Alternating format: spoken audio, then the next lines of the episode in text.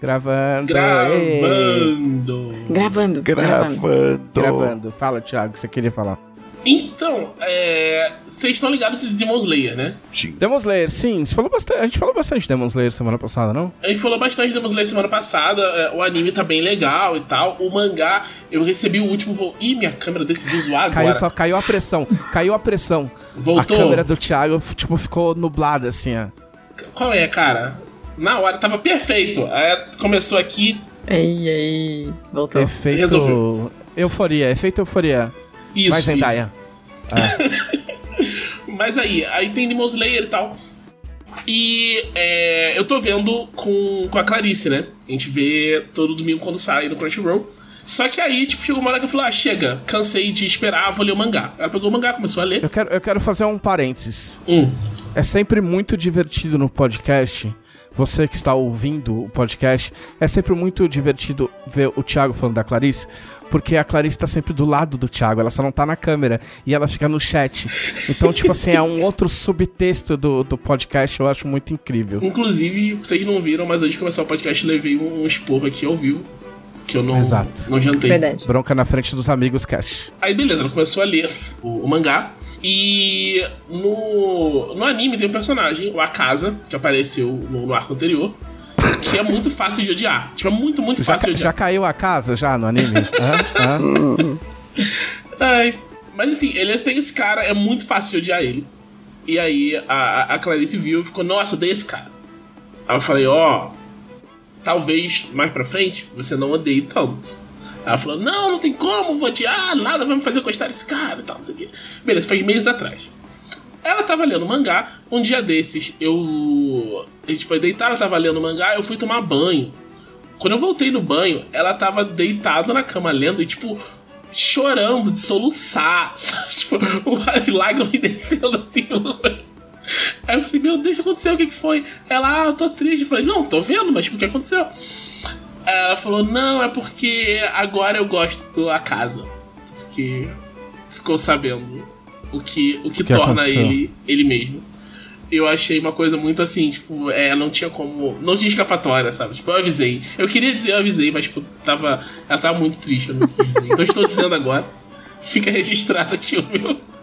Eu avisei no podcast. Mas isso é muito típico de mangá, as pessoas têm que aprender. Quando aparece um cara no começo, tipo assim, que ele é nitidamente pra você não gostar, tipo, é nítido, o cara é, meu, cuzão, sai chutando as mesas, tá ligado? Tipo. É nítido que ele tem um passado nebuloso extremamente triste que vai fazer você gostar dele. Mais É. pra frente. Eles, eles vão forçar Tipo, a é sua nítido, empatia. você tem que já estar preparado. Vão forçar a empatia. É uma empatia plantada, Sim. entendeu? É um Inception empático. É só pra tu olhar e pensar assim, puta, eu tava julgando, que mal. Pois é. É. Você se sente culpado ainda. Caçaro já deve ter feito isso em mangá, né, Caçaro? Ah, não, mas eu já encontrei, já, já vi os personagens desses que você não gosta, mas eu sou firme na minha convicção e sigo não gostando do cara até o fim. Quero que ele morra. Dane-se se ele teve passado triste, pode morrer e continue ter um final triste também. Não, quero, não tô nem aí, não é problema meu. Ah, eu acho que eu já fiz, mas eu acho que eu já fiz mais um esquema tipo assim. Ah, ele é cuzão, mas ele tem um passado dolorido, mas aí você escolhe, né? Se você quer gostar dele ou não, aí é um problema seu. É. Tipo, É, eu vira. mesmo não gosto da casa. Eu continuo achando ele um babaca. Apesar do passado triste dele. É. O, o, esse anime é o anime do Cabeça de Porco, Cabeça de porco. da mina com. Da mina com bambu na boca. Bambu, eu falei. e do loirinho que fica chorando. Dormindo. Ele chora dormindo. Ah, ele chora dormindo agora. Ele chora acordado e ele luta Ao dormindo. contrário? Ok.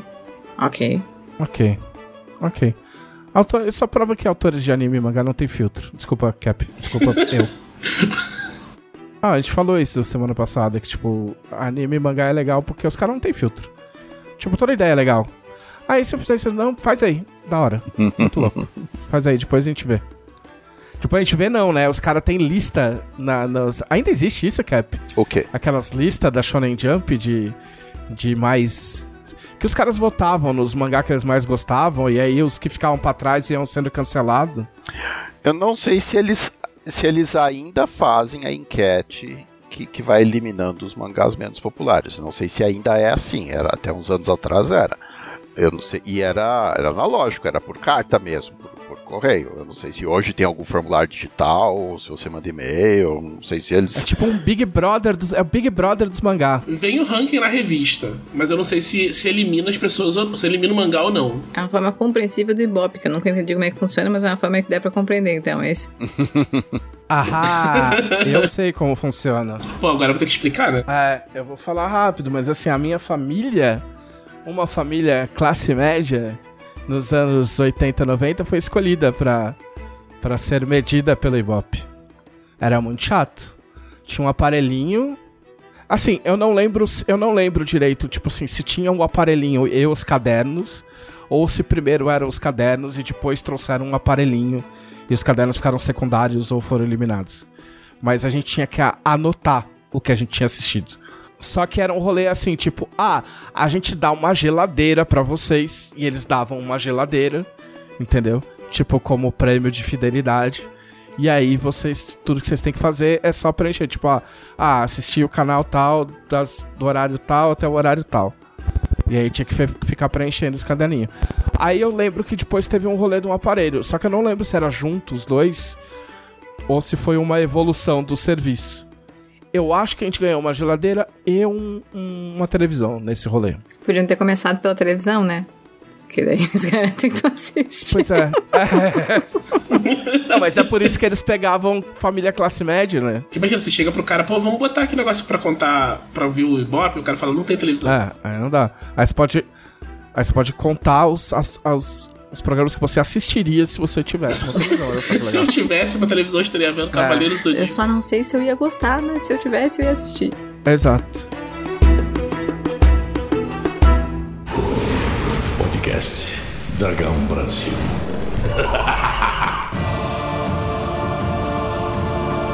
Olá, este é o podcast da Dragão Brasil, a maior revista de RPG e cultura nerd do país. E tem que fazer. E, E recuso. E caçaram e. E recuso fazer.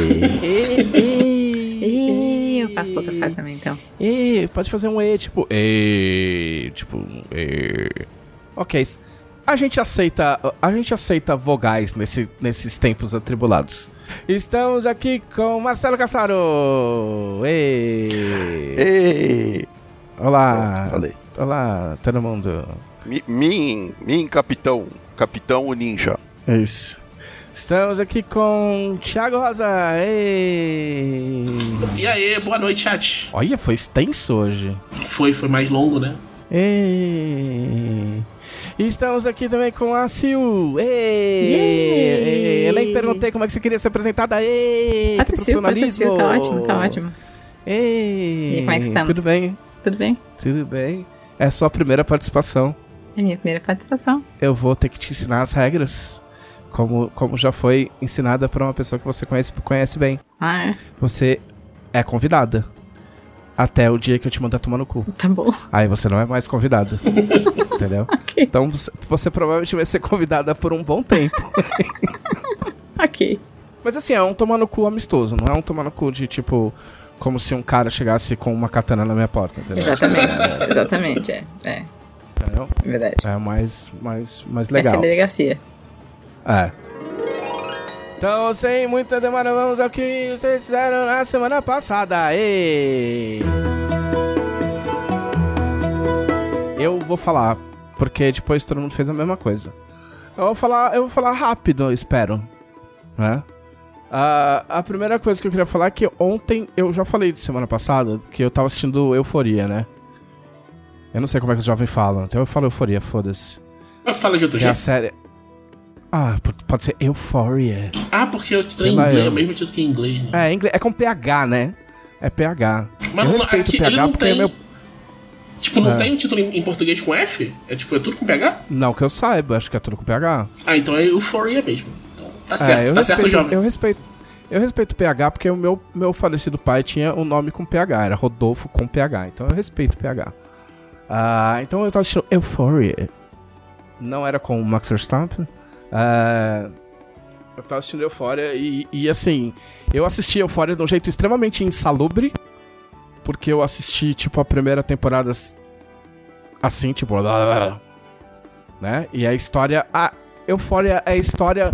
Na verdade, assim, no meu headcanon, Euphoria é um prequel do filme do Homem-Aranha. Porque no Euphoria, a Zendaya, que faz a Mary Jane, ela é extremamente drogada. O que, que é Euphoria? É a série da Mary Jane drogada. Ok, Entendeu? ok. Tipo, extremamente drogada. E aí, na minha cabeça, ela estudava nesse colégio, morava nessa cidade, e ela ficou hiper drogada. E aí, depois, ela mudou pra cidade do Homem-Aranha, e aí ela ficou bem. E aí ela encontrou o Homem-Aranha e ela tem uma vida da hora. E, e você sabe que encaixa bastante com o filme, com o primeiro filme? Sim, porque é basicamente a mesma personagem. Quando ela tá sóbria, ela é a Mary Jane. Olha Raramente só. ela tá sóbria. Mas quando Entendeu? tá. Quando, quando ela tá doidona, ela tá doidona. E, e assim, piadas à parte, o bagulho é tenso. Tem, tipo, várias outras temáticas, né, na, na série. Não é só a Zendaya drogada. É, mas é a série é, é muito foda, assim. É muito foda e é muito pesada. Tipo, não assista se você estiver com, com a mente abalada. E, e na, no episódio de ontem, é tipo, sei lá, foi 20 minutos. Os primeiros 20 minutos foram absurdamente desconfortáveis. 20 minutos inteiros desconfortáveis? Eu, eu imagino, eu imagino, eu não contei, mas na minha cabeça pareceu 20 minutos. Que tipo assim, sem dar spoiler, né? Nem, sem dar qualquer spoiler relevante. Numa série que tem uma personagem drogada, tipo assim, ela tá tendo uma crise de abstinência fodida. Uh, E aí ela tá interagindo com o personagem X. E aí ela, o humor dela, tipo. tipo. Sabe? É, mas repentino, assim, saca? E tipo. Eu até gostaria de saber, na real, se eles gravaram tudo de uma vez. Tipo, porque se eles gravaram tudo de uma vez, a mulher é um, um monstro. Entendeu? Ela é boa. Ela é. Ela é. Mas assim, eu não sei se eles picotaram as cenas, né? Então, tipo, o que seria mais, mais saudável pra atriz, né? Tipo, ó, agora você vai estar triste, agora você tá feliz, agora você tá muito louca, agora tá mais louca, ê, agora você bateu. Entendeu? Ou se o cara falou, mano, eu vou rodar e aí você vai, só vai. É. E é, meu, animal, assim. Ah, HBO, né, cara? Eu tinha, eu tinha a, a grande ilusão de que eu ia assistir só essa série e ia cancelar a HBO, como eu faço com vários serviços. Mas não, não tá rolando. Ah, então, assim, se você tem estômago forte e não, não, não se importa de ver um pouco de tragédia na sua vida, assista, porque até a narrativa é, é muito bem trabalhada, a montagem é muito louca, enfim. Ah, eu assisti também o, o desenho para adultos da Harley Quinn. Ah, É. Tipo, a Harley Quinn dá um pé na bunda do Coringa, nada de novo. Mas a série fala de putaria, fala palavrão, tem sangue, tá ligado? Tipo, é um desenho da DC. E, tipo, do Batman. Só que a Harley, a Harley Quinn é a, a, a principal. E, tipo, tem um monte de, de, de falas, né? De, de, de, de putaria e, e, e sangue e osso no meio, tá ligado? Tipo. e osso. Mas enfim, é muito legal. Eu achei que podia ser um bagulho só só apelativo, tipo, ah, haha, vamos fazer um desenho mais 18. Hahaha, vai ser divertido. E as pessoas vão assistir só porque. É, é isso que eu ia falar. Já vai ter gente assistindo por si só. Só por isso. É, não. E eu já percebi que tem meio que uma historinha, tipo, um, um metaplot, assim, porque ela quer entrar na Legião do Mal. Ela quer ser reconhecida como uma. Vi... É, ela quer ser reconhecida como vilã sem o Coringa. Entendeu? Ela- Ah, É. Porque ninguém leva ela a sério, aspas, trocadilho, é, sem o Coringa. Então ela ela quer formar uma equipe dela e ser reconhecida pelas, pelos vilões. E aí o jeito de ser reconhecido é, reconhecida é entrar na, na, na, na Legião do Mal, porque é, o- são, é a única organização e os, os únicos caras que o Coringa Respeito. O jeito de formar uma equipe dela e ser reconhecida é entrar na equipe de outra pessoa, é isso. Não, é pior. Ela, ela forma uma equipe pra ajudar ela a entrar em outra equipe, porque ela monta uma equipe Ah, de, de, de vilões. Entendeu? Tá, pera, mas. Tipo, a Hera Venenosa fica com ela. Fica com ela ainda não, mas. Mas vai ficar, A né? parceira dela vai ficar, provavelmente vai ficar. Sim. Mas, mas, É, é a Hera Venenosa que salva ela do Coringa. assim.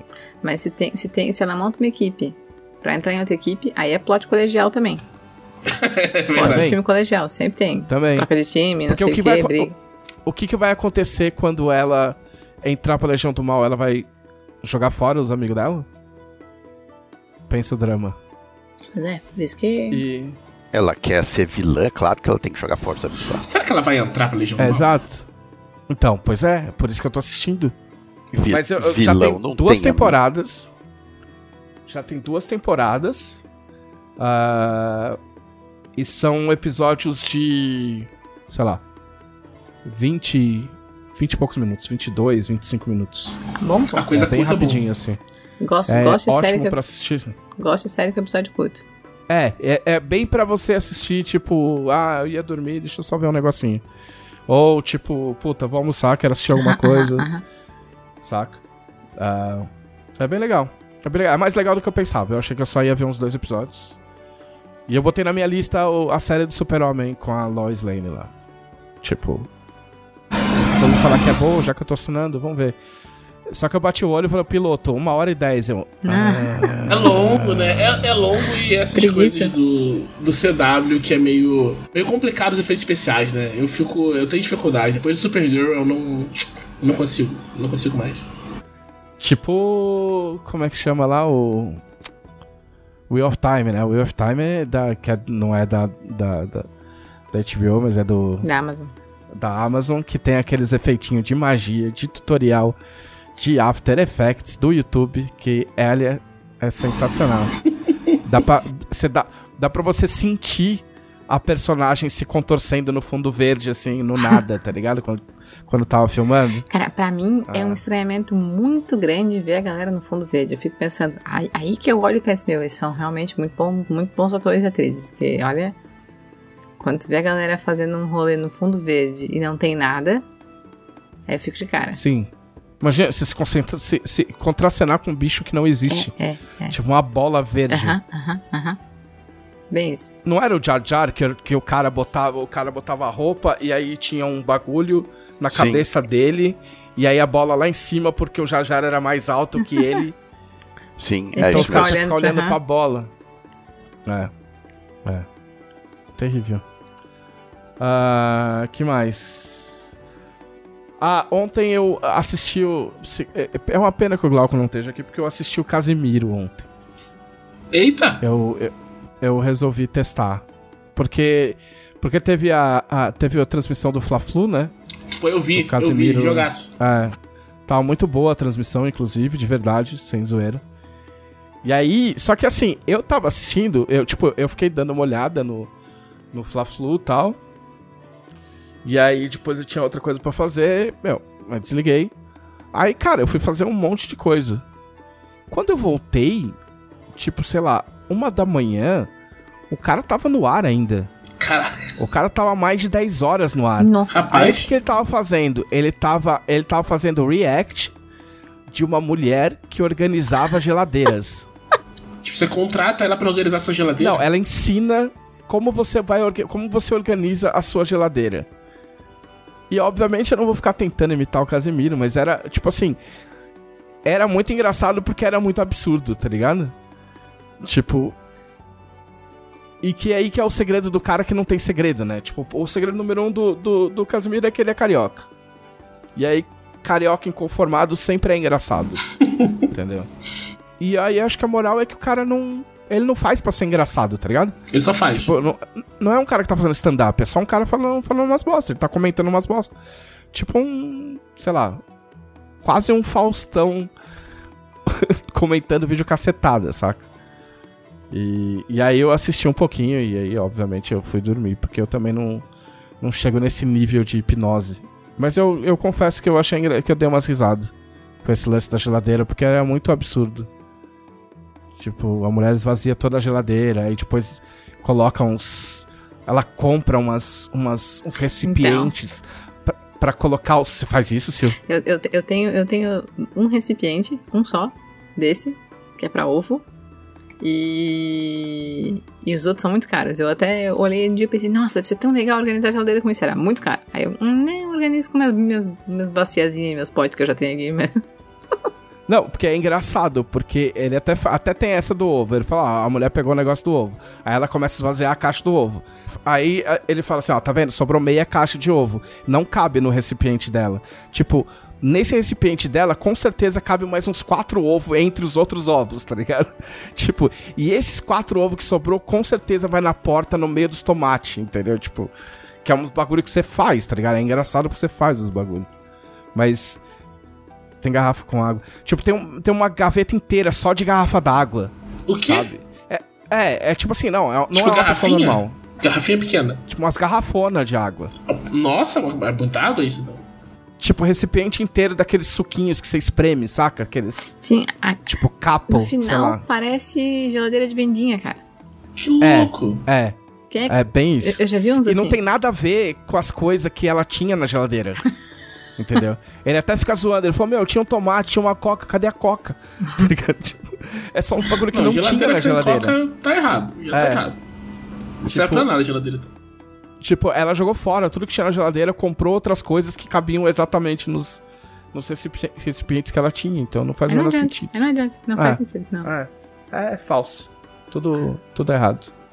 Mas é isso. Foi, foi meio isso que eu fiz, na verdade. Não foi muito emocionante, confesso. Mas é o que eu posso Essa mulher oferecer. fez o contrário do Beleza Não Põe Mesa, o O que, que é? Beleza Não Põe Mesa, sabe? Não, Ah, o Não, que é não, não tô É ligado. uma, expre- uma expressão, tipo, ah, beleza não põe mesa, tipo, sabe? Hum, beleza não põe mesa, tipo, não vive de beleza. e aí Ah, ela tá fez o ligado. contrário. Eu tava achando que era um programa ou um canal. Não, não. É, ela tirou também. tudo que tinha, ela tirou tudo que tinha que dava pra botar na mesa, e aí botou tudo que é bonitinho, mas não vai botar na mesa. Então adianta. Justo, É. justo. Sim.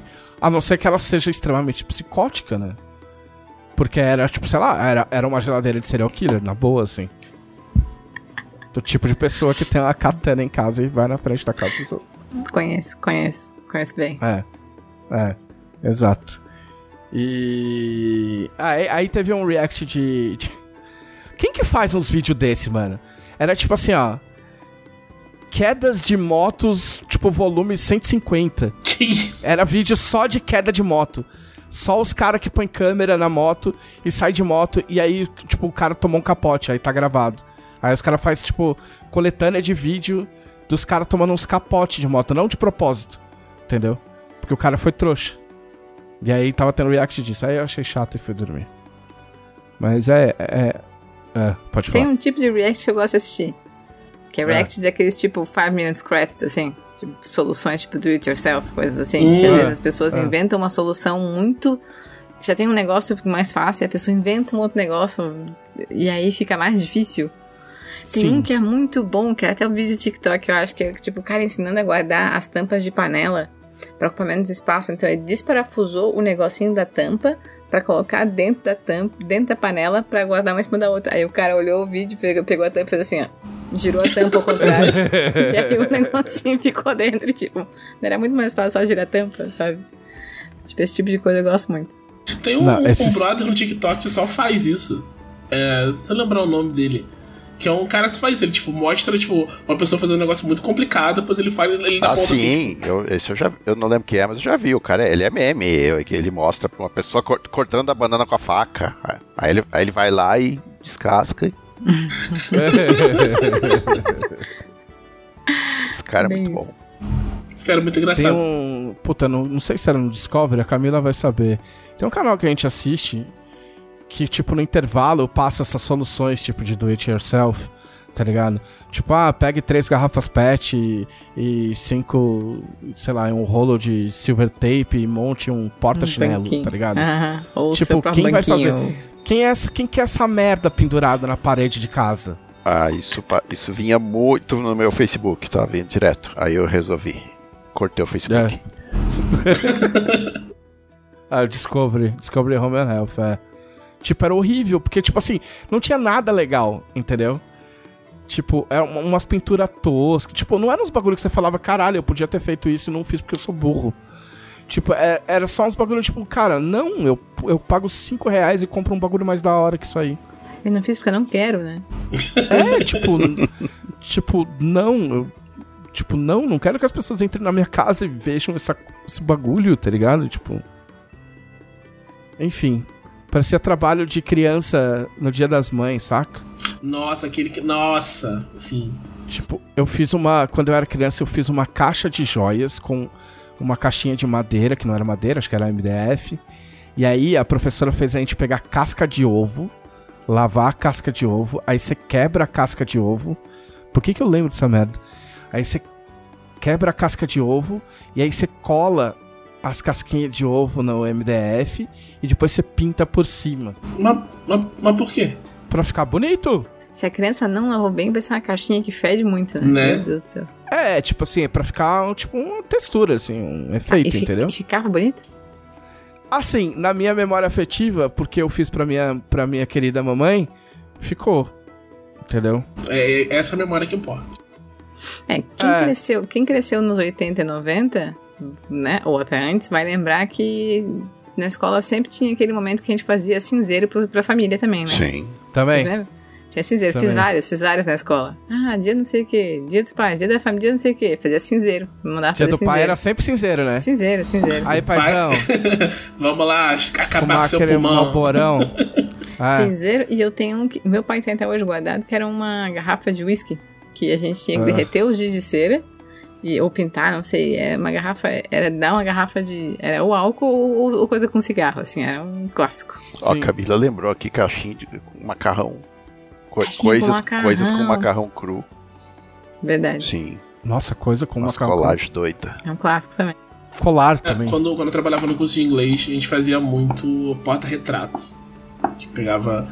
Pedia pra criança trazer, montava um porta-retrato, fazia uma decoração e tal. E era. Eu ficava muito. Eu ficava muito bolado, porque, tipo, não tem absolutamente nada a ver com inglês. Tá levando.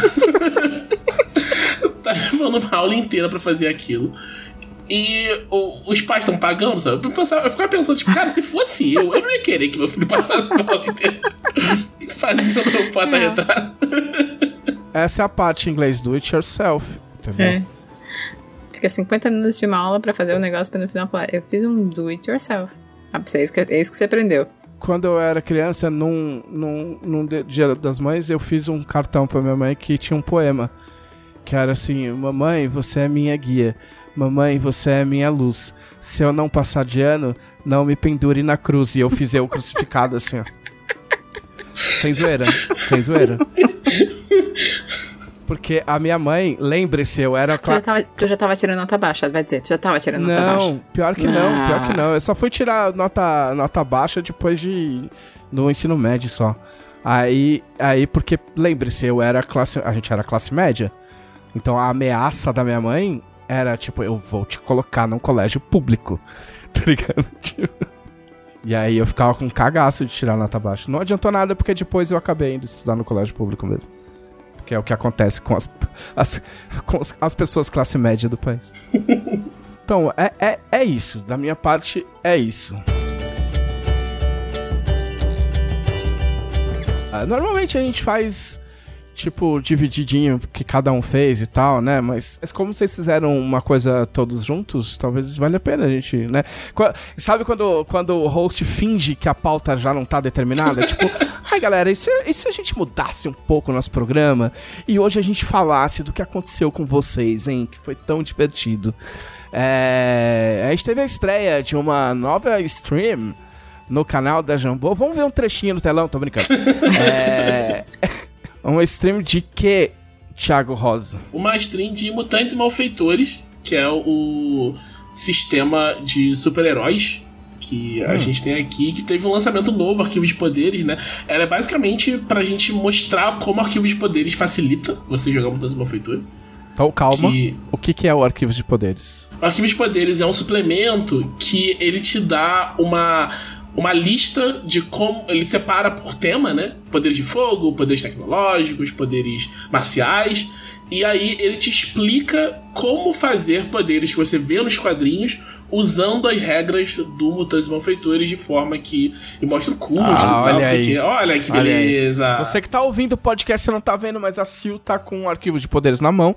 Você pode ir no site da Jambô, jamboeditora.com.br e ver a capa e comprar, se você quiser. Né? Porque é um país livre ainda. Mas você devia querer, porque é um, um. É um livro muito bom, muito prático. Porque o Mutantes Malfeitores, ele é um jogo muito aberto, né? Você, quando você vai construir seu personagem, você basicamente pode fazer qualquer coisa. Só que qualquer coisa, às vezes é difícil. Você fica meio tipo, tá, tudo bem, mas o que.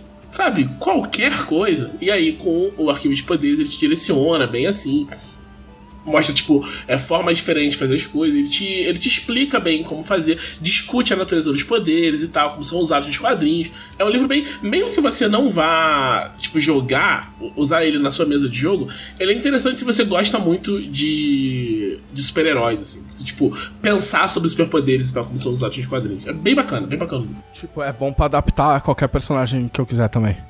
Também, também. É muito, é muito prático. O, o meu, o meu grande segredo na, no chefe de fase da Dragão é que eu tenho o, o arquivo de poderes em inglês há muito tempo.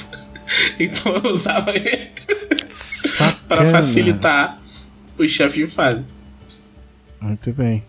E aí, tipo, lógico que né, a mesa era maior, mas a gente não. O estúdio é pequeno, a gente não pôde convidar todo mundo, né? Fica aí a menção. Fica a menção honrosa ao Vitor Luck, que tá no chat, que é onipresente. O Vitor Luck também fazia parte. Quem mais faz parte, Thiago? Tem a, a Bel e a Luísa. Muito bem. É, então, sei lá. é, não é pra virar entrevista essa porra. O... Thiago, você quer falar do, do tom da campanha primeiro? Tipo, beat levinho antes da gente conversar? É, a campanha, é, eu quis dar um tom meio de é, comédia de ação. As minhas coisas, geralmente o que eu narro tem um pouco dessa vibe de comédia de ação, meio Guardiões da Galáxia, assim. Então esse, esse era, era o tom que eu tava mirando. E eu acho que teve um- uma, uma mudança, assim, né? Tipo, de como o, a gente apresentou um, um personagem, um, um rapaz que tá passeando no parque. Ele foi brutalmente atacado, né? Super E no final das engraçado. contas- Ah, No final das contas é a história desse cara. Ele foi brutalmente atacado, sério. É isso mesmo. Vai, tá só vai passando meter pai, essa. tadinho, tadinho. Vai meter essa. tipo, eu, eu assisti, eu assisti, e, tipo, assim. Não, foi meio trágico, assim, tipo, né? Não, Foi. Porque, por exemplo, o Caçaro. Tipo, a gente vai dar spoiler da mesa, tá, gente? Tipo, mas não assim, não tem grandes. Entendeu? É. Você começou como, Caçaro? Eu morri. Ah, então. Pois é. Foi assim que eu comecei. Porque Acho que foi a primeira coisa que eu fiz na, na- na campanha foi morrer. Sim. É o famoso, tipo, é primeiro nível, Thiago. É primeiro, mas já, já conhecendo, apesar de eu nunca ter jogado antes com o Thiago mestrando, mas a, a reputação o precede. Eu já, já sabia da- da- das vítimas do Thiago, de, de das pessoas que jogam com o Thiago, de tudo que falavam dele, de como é difícil sobreviver à mesa do Thiago. Então, a primeira coisa que eu fiz foi pegar pro personagem vidas infinitas. Foi pegar poder de imortalidade. Ah, mas quer quantas? Mas quer quantas vezes? São Todas? Todos. Todas. É, o, o- o que ele faz melhor é, é voltar, é, é sobreviver. Ele tem, ele tem Game Shark, ele volta, morreu, ele do último save point ele vem correndo e, e chega, e chega ali de novo. Tá, mas quem é ele, Caçaro? Sim, ele, isso é quem, importante. quem é ele? Todo mundo sabe quem é ele. É o ninja mais mal sucedido do mundo, porque é- ele é o ninja que todos conhecem. Ele é, o- é o Capitão Ninja, que é o meu personagem de, de, de milhões de anos atrás. O meu personagem vale tudo. Todo, todo lugar que eu tinha alguma oportunidade, eu enfiava o Capitão Ninja. Em alguma revista, em algum quadrinho, no, no cantinho, assim como figurante em algum, em algum quadrinho que eu estava desenhando para alguém. Tinha o Augustelos aqui no chat ele tá me perguntando ó, o, de onde saiu, de onde veio o Capitão Ninja. O Capitão Ninja começou porque eu ia com meus amigos assistir um programa de auditório na cultura e eu queria inventar um personagem que fosse fácil de eu me fantasiar dele. Então, eu- que tivesse coisas, roupas que eu pudesse, sabia já onde encontrar. Então, o Capitão Ninja apareceu porque eu sou um cosplayer preguiçoso. O, o, o Capitão Ninja é um, co- é um cos pobre de um personagem Eu- que não Eu existia. gosto pobre. Eu, sabe, eu sabia onde tinha a loja de, arte- de artes marciais que vendia roupa de ninja. Eu sabia onde tinha a loja de roupa militar que, que vinha a roupa militar. Eu só fiz um combo e saiu o Capitão Ninja. Uma ficava no caminho da outra. Ficava, ficava quase. Não, uma ficava no São João, outra ficava na. na- na- Ah, tá. então Ficava tá, no caminho então. da outra, pensando bem, é verdade. Aí, ó. Verdade parecendo. Enfim. Aí inventei esse personagem. E depois comecei a desenhar ele no- no- nos freelas, nos quadrinhos que eu fazia. Aí aconteceu que eu trabalhava na editora Abril. Mas eu fazia uns trabalhos. Quando, quando tinha algum trabalho interessante assim, fora da Abril, eu fazia escondido. Eu ia lá, assinava com algum pseudônimo, ou assinava com o meu nome mesmo e, e depois me entendia com o editor. E a- aí apareceu o gibi do Pequeno Ninja. Ah, eu lembro dessa. Eu lembro desse quadrinho. que era basicamente um moleque que se fantasiava de ninja e, e combatia o crime. Eu já tava louco com coisas de ninja na cabeça, eu vou bater lá. A editora era no Tatuapé. Eu fui lá e eu quis começar a desenhar historinhas do Pequeno Ninja e fazer roteiro. E a primeira história que eu peguei, eu já taquei o Capitão Ninja de vilão na, na- na- na história. E o Capitão Ninja apareceu mais umas duas ou três vezes no gibi do Pequeno Ninja. Foi a primeira aparição dele em- em revistas. E dali pra frente só desceu, porque eu usava o Capitão Ninja em tudo que é lugar. Eu, eu colocava ele. Quando eu fui editor de revista de games, eu fiz fazia quadrinho do Capitão Ninja dentro da, da revista, as dicas do Capitão Ninja. Começou com uma página só, depois aí eram histórias mais longas, de 8, 16 páginas. Capitão Ninja contra as tartarugas ninja, Capitão Ninja contra os aliens, Capitão Ninja contra tudo que tivesse em videogame. Eu me divertia, porque era como fazer as sátiras da. sátiras Essa da foi, isso média. foi na Gamers? Foi da Gamers. Você sabe que a gente teve um. A gente, a gente. Nossos caminhos se cruzaram, Cap, antes da gente se conhecer, né? Eu já sei dessa história assim. Conta aí. É, porque eu trabalhava num birô, que é um bagulho que eu sempre falo que é um bagulho que não existe mais, que era um bagulho que fazia. Era um, um lugar que fazia fotolito, que era o, negócio que servia pra fazer a impressão das revistas. E a gente fazia também o- o- a, parte, a parte gráfica, a parte de, de preparação também. E a gente, durante um bom tempo, a gente fez a Gamers, onde saiu o Capitão Ninja, mas eu e o Caçado a gente não se, não se conhecia. A gente só foi Olha se só. conhecer, sei lá, uns, um ano depois, mais ou menos, acredito eu. É aquele famoso era pra ser. Era pra Era ser. pra ser. Vou abrir um parênteses aqui que o, o Necromancer Ignautus, ele tá dizendo, tá dizendo que a Katyusha, Katyusha pediu pra canonizar a raça Félix. Pediu pra mim, pro Caçaro, que sou eu. É, raça, Félix, que é uma raça gatinha, eu vi, ela postou no Twitter. É roubada aquela raça, porque ela coloca, ela ganha carisma e põe bônus de carisma nos ataques com as garras. Enquanto ela não me explicar isso, como é que funciona, como é que ela faz? Ela pede pra garra machucar mais? Isso, isso- é- é- É, não. não, isso é muito roubado. Parem não, de apelar. não é, canonizo. é bonitinho. Tem, tem que, É tem que ver isso bonitinho. aí. Usem nas mesas de vocês, se divirtam e. e. Tem que ver. Catiuxa tá roubando, tá apelando. Mas não foi ela que fez, foi outro cara que fez. Ah, então, então pior ainda. Se fosse a Uhum. Catiuxa, eu dava um desconto. Então, Mas enfim, não, Capitão sem, Ninja. Sem canonizar. Capitão Ninja. E depois disso. Ah, sim, depois, depois disso. Aí eu usava Capitão Ninja em, em tudo que é lugar. Capitão Ninja começou a aparecer eventualmente no Dragão. Fazia quadrinhos do Capitão Ninja, às vezes eu mesmo desenhava, às vezes outras, outras pessoas desenhavam. Acontecia muito no Dragão, quando a Dragão tinha quadrinhos, que o, o, o quadrinho em questão o desenhista atrasava, não conseguia fazer, o, o desenhista é, não, não aparecia quadrinho, não tinha quadrinho. Então eu tinha que sentar em casa e desenhar quatro páginas de quadrinho voando para ter quadrinhos para Dragão. E às vezes saía Capitão Ninja, às vezes saía. É o que tem para hoje. Aí, aí, eventualmente, quando a Dragão começou a dar certo, Aí eu tive liberdade para fazer outras coisas. Eu gosto de RPG, mas eu gosto muito mais de quadrinho. Aí, opa, vamos fazer uns quadrinhos aí. Aí transformamos Capitão Ninja em super-herói. Em super-herói e meigiano. Em super-herói da era Image. E aí veio o Joey Prado desenhar o Capitão Ninja bombadão. O Capitão Ninja braçudo. Do Futin. Do UFO Team, que era um grupo de, de, de, de, de caça extraterrestre que não tinha absolutamente nada a ver com o Capitão Ninja, mas tudo bem. E depois teve uma minissérie também só do Capitão Ninja com o Marcelo Caribé, era toda pintada Isso. à mão, linda, linda demais. Até hoje eu fico triste que essa história não, não pode ser republicada, não tem mais os originais. E o Capitão Ninja ficou pipocando aqui e ali. Eu nem sei contar quantos lugares, quantas vezes ele, ele apareceu. Aí veio o convite do, do Thiago pra jogar Mutants. Aí eu pensei, não dá, eu sou moral e eticamente obrigado a jogar com o Capitão Ninja. Não tem, não tem jeito, que que fazer? como é que eu vou fazer outro super-herói? Não- E apesar de, de o Capitão Ninja ter 20, 30, sei lá quantos anos, é a primeira vez que eu jogo de fato RPG com o Capitão Ninja. Então, isso que eu ia te perguntar, você não jogou com o Capitão Ninja quando a gente fez aquele. Quando a gente jogou, acho que DC Heroes em casa? Eu me lembro vaga. Ah, foi. eu não lembro. Eu acho que você jogou. Eu acho que você jogou. Eu, eu fui muito, extremamente preguiçoso. Peguei o, o Superboy, mudei de nome.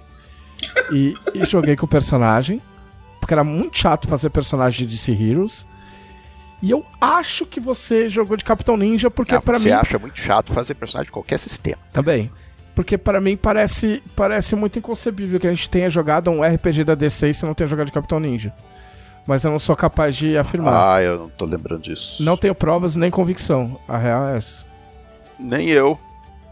Mas, eu- Mas a gente. mas não vou. Não vou colocar em xeque, porque pode ser. É muita coisa, eu não lembro. De repente aconteceu. muito- Mas eu não lembrava. A gente tá falando jogado. só de coisa de, sei lá, 20 anos atrás. Falando uma coisa um pouquinho mais recente, eu tava lembrando agora que quando a gente teve a ideia, pô, vamos fazer a mesma dos malfeitores? Lá atrás a gente pensou isso. Eu fiz uma um fio no Twitter perguntando o que, que vocês acham de que eu gostar. E foi aí nesse fio que eu pensei, pô, vou chamar a Sil, a, a Luiz e a Bel, que elas piraram muito na Sim, ideia. cara. Sim. Uhum. Foi muito maneiro. Ah, foi daí Começaram que, a, que saiu. começaram a falar dos personagens, foi muito legal. Foi muito bacana. Foi a- a- ali mesmo eu falei, tomara que o Thiago me chame. Você, fala como se você não fosse da casa, né? O. você- a, a gente já tá. Assim. Você ainda é convidado? Porque, porque tu não mandou naquele lugar ainda, né? É, não, não te mandei. Eu posso falar, não te mandei tomar no cu. Assim, todo mundo sabe, todo mundo que ouve o podcast sabe as regras. Tipo, a pessoa, quando a gente manda tomar no cu, ela deixa de ser convidada e faz parte do podcast. Já aconteceu com o Pedro, entendeu? Vai ser mais difícil acontecer com a Sil. Mas pode acontecer. Mas você já pode se convidar pras coisas, entendeu? Tá bom, tá bom. É? Anotado, anotado agora? A, a, a sua personagem é uma alienígena. É uma alienígena. É que assim, ó. O que aconteceu? Eu tava vendo, ah, como é que, como é que faz personagem mutantes malfeitores? Ah, você pode fazer o que você quiser. Como assim? Não, tu pode fazer o que tu quiser. Como assim o que tu quiser? Aí eu fui falar com o Thiago, né, Thiago? Eu falei, não, eu queria ou uma vibe assim, ou uma vibe assada, ou tipo, ou, ou tipo um robô, ou um alien. Thiago, por que tu não faz os dois juntos, um alien cyborg? Eu, porra, dá, ele dá, eu então não. Então vamos fazer os dois juntos, fazer um alien cyborg. E é isso, cara, um alien cyborg. É, juntamos tudo. Que realmente dá pra fazer o que você quiser. E aí ela o que surgiu. que ela, que- como é que ela chama e o que ela faz? Pra quem Ela- ela- perdeu a stream. Ela chama Carmen, de Carmin, da cor Carmin, porque como ela é alienígena ela tá querendo se, enten- se entender nesse mundo, ela acha que Carmen é um nome comum e ela acha que Carmin é a mesma coisa, então ela achou que o nome era da cor dela, e aí, que ela é vermelha. E. E ela tem uns. Uma junção de poderes lá que eu, que, que eu juntei lá que. Ela, ela, ela estica, ela aumenta, ela diminui, ela que mais? Ela se camufla, ela protege, faz um monte de coisa, mas um- uma das coisas que eu achei muito sensacional que eu tive que pegar quando eu vi foi um capanga. Ela tem um. Era vantagem, capanga. Aí ela tem um, um dronezinho que fica seguindo, que fica seguindo ela, que tem um poder que tava no livro de poderes até, que é o Tecnomorfo, que dá pra fazer basicamente tudo que você quiser. E aí eu falei, vou botar, eu ia botar nela. Mas eu já tinha feito muito poder nela, não queria refazer a, refazer a ficha quando eu vi o poder. Ai, tá Ai, vendo? Não sou só eu que tenho preguiça. Não, não. Aí eu vi capanga. Aí eu, porra, né? Na real, eu posso pegar o capanga e botar aquele poder que eu queria botar nela, eu já posso brincar com os dois, pô. É um só. Um personagem eu posso brincar com duas coisas. Aí é isso aí. Ela é um personagem que tá tentando se entender no, no, no planeta. É meio estranha. Tem um robozinho que se transforma no que for. E ela tem uma inteligência artificial, que como ela é cyborg, ela foi montada com uma inteligência artificial meio estranha. Que ela tá meio que tretando com a inteligência artificial dela mesmo, geralmente. No primeiro episódio deu pra ver só que ela tá tentando desligar só, mas é, é isso aí. Mais pra frente nós veremos. É, eu vi que tem o bichinho que fica voando. É, esse é o, o Capanga Não, olha, Tecnomorfo. to- todo mundo nessa mesa tem muito mais background que o Capitão Ninja. To- todo mundo é, é os personagens com mais história, com, com os poderes mais explicados, mas o Capitão Ninja é total falta de explicação. Então, não. não... Quais que são os outros, Thiago? O impossível é o do Victor Luck. O Vitor Luck fez o impossível. Aliás, uma coisa sobre o impossível curiosa, que os poderes do impossível são de controle de sorte, né? Logo antes de começar a primeira mesa, o. eu Não sei se alguém perguntou por que você pegou controle de sorte, não sei o quê. Aí o Vitor Luck falou, cara, eu tava com muito medo de ser o Glauco dessa mesa. Então eu peguei. Ele Foi. falou mesmo. Ele Virou. pegou controle de sorte pra isso. Ser o Glauco virou uma. um, um, um, um castigo, né? Uma, um arquétipo, tá ligado? É quase um Tipo, título. Quem... É um título. tipo, quem é o Glauco dessa mesa aí? Quem que tá morrendo o tempo todo? Ah, mas eu já vim disposto a ser o Glauco. É, mas você é um Glauco controlado, né? Porque, tipo, o Caçaro começou. né? O Caçaro começou Glauco- morrendo, né? Glauco conformado. O Caçaro, a primeira ação do Caçaro foi morrer. Ó, o- o Vitor Luck tá falando que ele não tem. Morreu no prólogo. É verdade. no prólogo. Morreu no prólogo, é isso aí. Eu, eu acho que você morreu três vezes, né? Foram três? Tipo, não, foi a Foi primeira. no prólogo. Foi, foi. no prólogo. Aí depois. No helicóptero. Depois tem o helicóptero. Não foi a terceira. E depois o vilão. O vilão te esmagou. Mas não, a, a C. seu- Ah, a é C verdade, ela te salvou. ela protegeu. salvou, Ah. coitada. Ela achou que. Ela achou que. Ela achou que precisava. Achei que isso porque três uma, vezes também. uma pena, uma, uma, uma- uma triste. Porque ela foi. É, porque uma outra. A, a, a outra heroína veio me protegeu do ataque do vilão que ia me transformar em farinha e. E ela ficou na frente, tomou um puta dano e se, e se machucou. E eu fiquei, ai, ai, ai, ela não precisava ter feito isso. Aí você começou a lutar, lutar pela sua vida um pouco mais. Aí né? eu comecei a tentar não, eu te- tentar não morrer pra ela não ficar triste.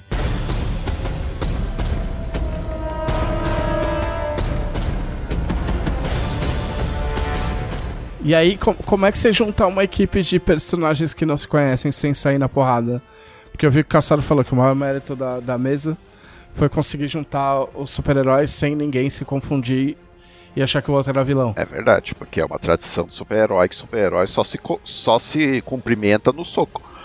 Todo super-herói, quando se encontra pela primeira vez, ah, tu é do mal, e pá, e tem, e tem lutinha, é, é- é tradição. Eu pensei, será que vai rolar isso aqui? Mas não, cheguei lá, o impossível era, era super de boa, tava lá fazendo, gravando seus vídeos. Vamos aí, vamos, beleza, fechou. E foi, e foi basicamente isso com todo mundo. Vamos lá socar o cara que tá estragando o domingão, todo mundo no, no- no parque. tipo, vamos, tô, vamos, tô fazendo nada, Não vamos. tá fazendo nada. É, foi, foi bem assim. Tá fazendo nada, você também? Tipo, o impossível, ele é streamer. É, ele é, ele é streamer, ele é famoso e tal. Então as pessoas pedem autógrafo pra ele e, e tal. Ele, ele, ele grava a vida dele de super-herói como streamer. Mas ele é picareta ou ele, é- ele faz esquema de pirâmide de super-herói? Olha, eu, eu acho que não. Transforma você num super-herói em três semanas. Não foi revelado ainda isso aí. Depende do Victor Luck explorar esse lado do personagem. Imagina, daqueles que aparece a vi- é, propaganda no, no Instagram, tá ligado? Ou. Ó, o Vitor Leque tá falando, tipo, eu quero socar alguém, posso socar o cara que apareceu, ou posso juntar uma galera e socar um outro doido na praça. Que tava só dando um inocente passeio, né, Thiago? Tava só passeando no parque, tadinho. Quem que tava passeando?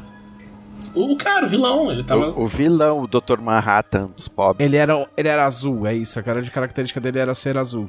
E Era explodir, é isso. era ser azul e Ele é um cara azul radiativo. E vocês não conseguiram descobrir porque, o, que, o que, que ele faz. Além de explodir. Já foi, já foi, já foi difícil derrubar ele, imagina descobrir Ele ele estava faz. sendo ameaçado por alguém, forçado a fazer aquilo, e tinha ordens para bater na, especificamente na gente. E isso a gente só vai descobrir no próximo capítulo. Por que, por que tudo isso? Mas ele tinha ordens específicas pra bater em vocês antes de vocês montarem a equipe. Sim, sabe aquele, aquela história? Tinha um quadrinho ruim do, do Rob Liefeld. Nossa, um quadrinho ruim do Rob Liefeld. Quem, quem, quem ia adivinhar? Que chamava Brigada. Que eram os personagens. Chegou a ser É o, que, publicado é o que tinha o Bedrock? Não, o Bedrock Não, era do não, Youngblood. Não, esse, esse era o Young Esse era Blood. Young Blood. Mas esse Brigada, acho que saíram só duas edições aqui no Brasil, mas chegou a ser publicado aqui. E a, e a pegada era: tinha aquele personagem Striker, que era do. que aparece em metade dos títulos da Image aparecia o Striker, que era um cara com três braços de um lado e, e um só do outro. O cara que andava assim, ó. É o cara, era o quatro braços, mas três de um. É, é, ele, todo Quatro braços desenhados por uma criança. Aí o que aconteceu? Esse cara ju- juntou mais uns três, quatro su- caras com poder. É o seguinte: todo mundo aí fazendo grupo super-herói. Tá cheio de su- super-herói, mas eu quero dinheiro. Eu quero, eu quero, eu preciso de grana. Então vamos fazer um grupo de mercenários, super mercenários. E a gente faz os trampos por dinheiro. Fechou? Fechou. No que os caras terminam de fazer o grupo, eles são sequestrados, teletransportados para um planeta arena para lutar co- co- contra para lutar no- num- numa arena para entreter umas plateias cósmicas lá. Aí você pensa, tinha, quer dizer que tinha um ZT em órbita assim, só esperando juntar um grupo de, de, de, de caras só pra, pra pegar. Opa, juntou ali, pega ali, tchau. não fazia, não tinha sentido nenhum. Vamos formar um grupo mercenário? Vamos. Tchau, abduzido. Mas, é, mas sentido na image daquela época era difícil. É, era, era difícil, era querer muito. E era roteiro do Rob Life. Eu lembro que eu. Tem um livro que tá. Eu peguei até emprestado o segundo volume aqui, que é, é só de. É só de artistas, roteiristas de quadrinho falando sobre a produção, como eles produzem quadrinhos. E aí tem uma parte que é do. do, do McFarlane. Que faz muito tempo que eu, que eu li, mas eu, eu acho que eu não tô confundindo porque eu me traumatizou. Que ele disse que ele desenhava as páginas e depois ele botava no chão Eu e aí ele olhava história. as páginas assim de cima. E aí ele escolhia a ordem e inventava a história. Não. O que faz sentido, dada a qualidade terrível do Spawn, por exemplo. Diz a lenda que Entendeu? era isso, que ele, dese- ele desenhava o que ele, que- o que ele tinha vontade. O Spawn empolerado na gárgula, o Spawn pulando por cima do prédio, o Spawn socando alguém. Aí ele pegava aquelas páginas e junta- jogava, o que, ele, o que ele falou, juntava, jogava no chão, tentava fazer algum sentido, e acho que foi o Greg Capulo que viu isso e falou: Olha, se um dia o pessoal souber que você escreve Spawn assim, você vai apanhar muito. Me lembrou aquela tirinha que eles, que eles mostram como é que, que, que tem uns macaquinhos que ajudam a escolher algumas coisas pra fazer aquelas estampas de camiseta que tem, tipo, geralmente de uma cidade, o evento, o ano, Sim. sabe? Que é o macaquinho Sim, que sim. joga. É, ele se, ele se auto-fez o, o método do Stan Lee nele mesmo. Tá ligado? Porque o método do Stan Lee era meio. Era mais ou menos isso, né? Pra quem não. Ca- Caçaro me corrija se eu estiver errado. Mas ele fazia o argumento só, tipo, ah, olha, o Quarteto Fantástico vai encontrar o Doutor Destino e eles vão brigar na Estátua da Liberdade e aí o quarteto ganha, beleza? Beleza. Aí o desenhista ia lá e fazia, desenhava a história inteira. Sim. Aí Era- o Stanley era assim. pegava as páginas e aí ele inventava os diálogos. Tem uma, uma, uma história clássica dessa. Acho que até que eu já comentei aqui em outro podcast. Talvez tenha comentado já.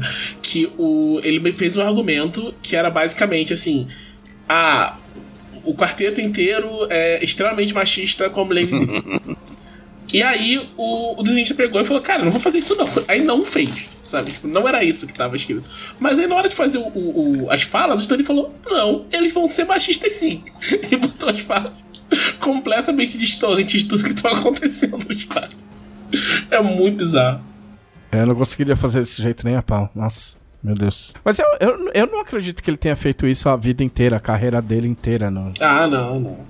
Ah, Não pode ser, não. Eu imagino mais no começo de carreira, né? Porque tem umas histórias muito bem, muito elaboradas pra terem sido inventadas desse, Desse jeito. desse O jeito. que, o que o próprio Stanley conta, con- contava em entrevistas é que ele teve a sorte de pegar uns desenhistas muito bons que também eram contadores de histórias, que também manjavam de storytelling, de diagramação, de eles pegavam aquilo e eles contribuíam, eles não só desenhavam o que o o que- porque Uhum. o Stanley dava assim umas instruções bem vagas, é, e bem o que o Mauro falou, ah, o Quarteto Fantástico luta com o surfista em Nova York, e acontece assim assim, era tipo um parágrafo, a sinopse da história. E o desenhista tinha que chegar lá e sambar para contar, fazer aqui, 22 páginas daquilo.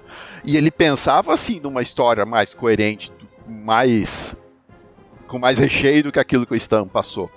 Então, e depois o Stan via aquilo e acrescentava os diálogos. É que era, era o Steve Dicto, o Buscema, o pessoal das antigas que eram. Eles eram muito bons. O Stan falava isso. Falava, se fosse uns desenhistas qualquer, eu não teria conseguido, isso não teria rolado. É, o que eu. Faz sentido. O que eu achava. Quando eu achava que eu fazia história em quadrinhos, na época do Dragão, na época do Dragão Impresso, eu, eu, eu entrei publicando história em quadrinhos junto com, com o Greg Tokini, né? Tipo, eu tinha, eu tinha 18 para 19 e ele tinha 16 anos. E aí ele desenhava e eu fazia o roteiro. Só que o meu roteiro não era roteiro. Eu escrevia o bagulho em texto corrido, com diálogo, como quase uma redação, tá ligado? E aí eu escrevia quanto eu achava que eu tinha que escrever e falava pra ele, falava assim, Tó, faz uma história de quatro páginas com isso aí. Gente! E aí o coitado ele tinha que transformar aquilo em história em quadrinhos, porque escrever texto corrido não é fazer roteiro. Entendeu? Eu só fui fazer roteiro de verdade quando eu fui fazer o LED. Mas que quem, bota, quem, botava balão nisso era ele mesmo? Era, era ele. O, era o Greg? Nossa. Era ele. era ele. Algumas davam, mas normalmente dava certo. Tipo assim, tipo, eu acho que depois de um tempo eu notei a quantidade de texto que eu podia fazer, entendeu? Ah. Tipo, porque eu, eu, fazia um roteiro mais ou menos. Eu falava, tipo, ah, o personagem, o personagem entra no prédio e aí ele encontra a mulher dele. E a mulher dele fala, ah, você chegou atrasado. Aí eles saem e vão pro quarto, entendeu? Só que não tinha divisão de página nem de. nem de. De quadro. De quadro. Tinha visão, divisão de balão, o texto do balão. Teve uma história que, que realmente fudeu. Que é nítido, se você ler, você vê que fudeu que é uma, uma história dos caçadores de vampiro. Eu nem lembro o que acontece na história. Mas é uma história dos caçadores de vampiro, que eles estão conversando, do clube de ah, caça. Ah, tô lembrando dessa história, sim. Essa história eu lembro porque eu lembro de um balão que ficou, tipo, absurdamente cheio de texto. Mas te, as outras histórias, porque a gente, a gente fez histórias boas, na real. É, e a gente fez pouco, na verdade. Parece, olhando em retrospecto, parece que a gente ficou. Tipo, a gente fez, sei lá, 80 histórias. A gente fez, sei lá, umas 10 umas 10, 12, 12 histórias junto. E. E aí eu tinha, só que eu não tinha a manha de. Eu não conseguia visualizar o, o a arte, entendeu? Eu conseguia só dividir o texto. E aí eu falava, ah, meu, se vira aí, eu acho que dá, tá ligado? eu acho que dá, vai na fé que, que rola. Às vezes dava, às vezes não dava. Ou dava. Na, na maioria das, das vezes dava sim. Dava sim. Tipo, dava trabalho pro cara dividir, né? Porque porque quando você escreve, é, é, se você abdica de, de, de, de dividir página e quadro, você está abdicando de dar o ritmo para a história. Entendeu? Uhum. Você tá falando, ok, está, você se resume ao, ao. Vamos dizer assim, vai. Você, se fosse no cinema, fazendo uma comparação tipo de sopetão e tosca, é como se você se contentasse em só fazer um roteiro, um argumento sem querer ser diretor e, e, ou fazer um roteiro decente, entendeu? Você só teve a ideia, delineou a ideia e deu na mão das outras pessoas, e aí elas vão fazer no ritmo delas. E aí eu não sabia fazer isso, aí como eu não sabia, eu jogava na mão dele, e aí ele que fazia tudo, né? E. Hoje em dia eu, eu faço isso em algumas partes. Tipo assim, se tem no LED, se tem luta, vamos supor, eu preciso, tipo, metade do capítulo é luta. Eu não, eu não descrevo a luta. Eu falo assim: olha, o negócio é o seguinte: tem 10 páginas, eles vão brigar. E no final quem ganha é Fulano. Boa sorte. Porque eu não vou. Eu não consigo escrever golpe e, e onde os caras passam. A não ser que eu tenha uma ideia já definida, entendeu? Ou se tipo assim, ah, eles vão brigar até a página 2, mas na, na página 3 eu preciso que caia uma estátua na cabeça do fulano e que ele se arraste até o rio. Aí eles vão brigar no rio. Aí você faz eles brigando no rio por três páginas. Na quarta página, um bicho submarino vai puxar o pé do que tava no rio e eles vão mergulhar os dois. Entendeu? E aí eles entram numa dungeon secreta. E aí acabou. Entendeu? Aí eu consigo fazer nesses termos. Mas de escrever. Eu vou te falar que eu queria, eu queria ler esse quadrinho aí que você escreveu. é. Achei interessante. É. é... Ah, a gente inventa na hora. Mas aí eu, eu passo a descrição nesses termos. Porque é o que dá pra fazer. Porque eu também eu não, eu não, eu não acho que o roteirista tem que ser muito mais do que ele consegue fazer. Desde que, o, te, desde que esteja tudo combinado com o, com o desenhista, entendeu?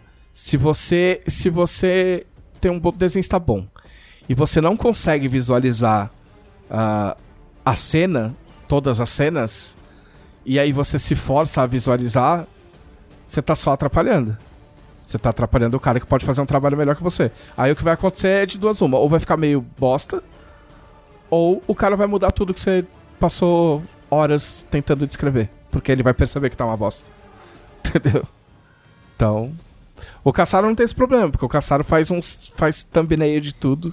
É, porque eu aprendi a fazer roteiro na, na Abril. Comecei a, os primeiros roteiros de quadrinho que eu fiz foi na Abril. E na Abril, como na Maurício de Souza também, o roteirista ele não só escreve, ele precisa de fato desenhar a página, mesmo que seja com os bonecos de pauzinho, uns bonecos de batata. Mas ele precisa colocar os quadrinhos, colocar os balões entregar um meio que um.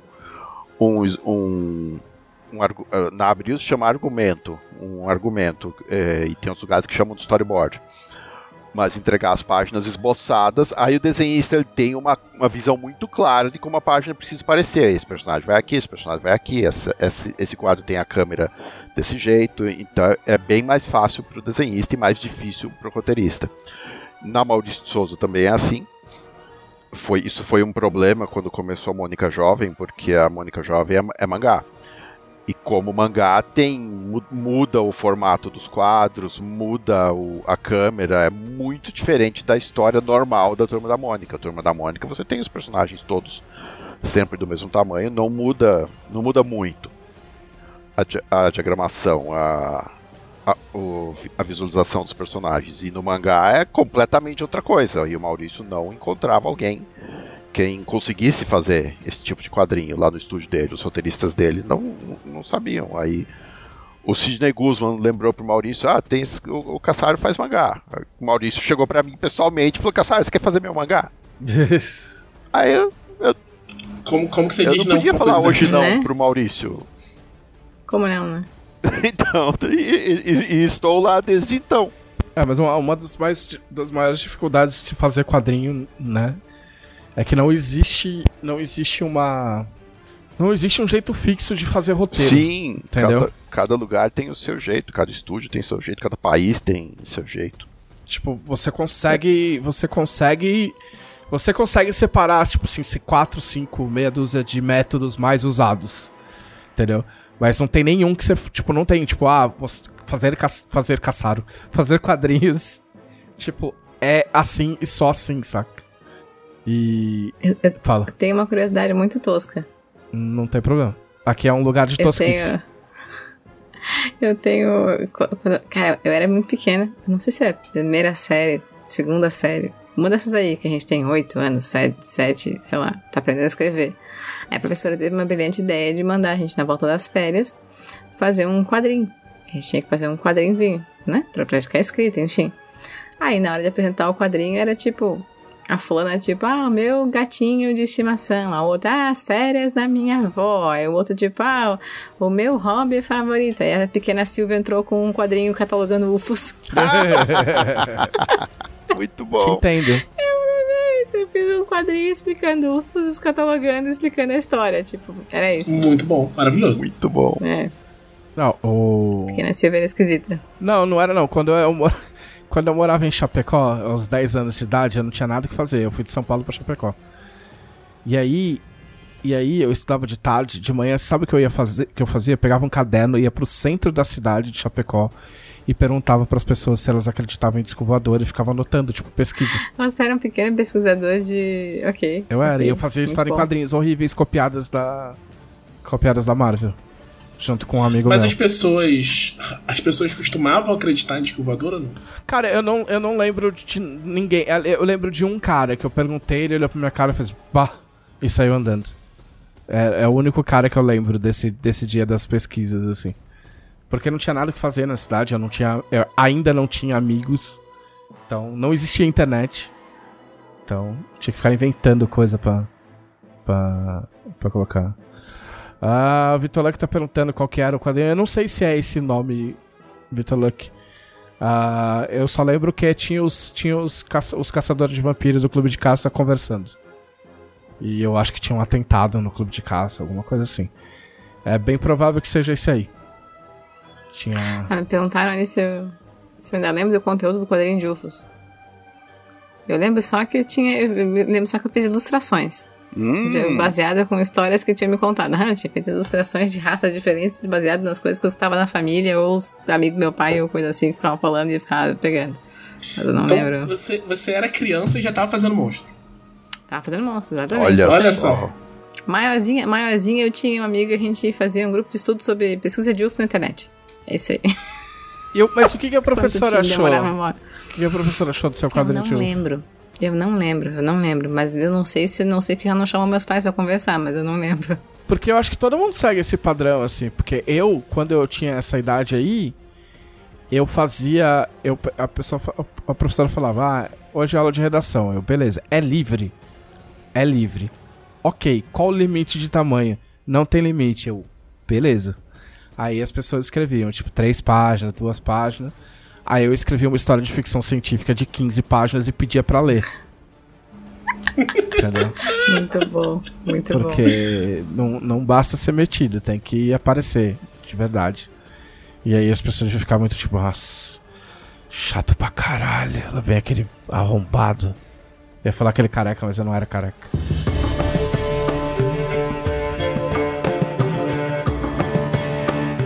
Mas tudo isso culminou no seu personagem alienígena.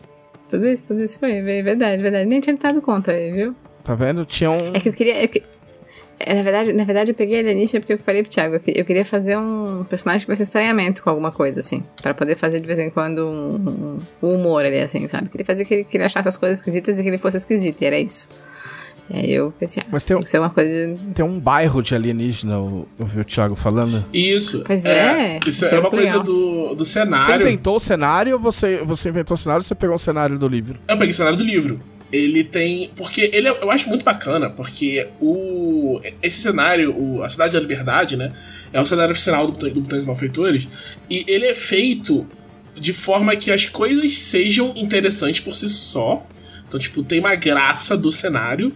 Ok. E também é feito para que tudo seja um análogo fácil de Marvel e DC, para você não ser obrigado a conhecer o cenário para entender o cenário. Ok. Então, tipo, quando você vê o. o acho que como é que é o nome? Acho que é Pretoriano, que é o, o grande super-herói. que É é, o Super-Homem. Dele você vê ele na tem a mesma pose do Super-Homem. Então, tipo, você sabe, ah, esse cara é o Super-Homem, sabe? Então ele tem, toda essa vibe. E uma coisa muito legal que eu acho que tem nele é, é isso, que tipo, na Cidade da Liberdade tem um bairro, que é um bairro onde vivem alienígenas, porque tipo, sempre tem coisa, vem, tem guerra alienígena, ataque de vários impérios, não sei o quê. E alguns ficam na Terra, alguns fogem dessas guerras e ficam na Terra, porque a Terra tem tipo, um monte de super-herói, então é mais seguro do que no, no O espaço. refugiado. Isso, então, tipo, eles são refugiados. Então, tipo, tem, tem discussões, tipo, de que países aceitam eles e como, como refugiados. Vontade de Liberdade aceita eles porque tem um histórico desse tipo de coisa acontecer lá, né?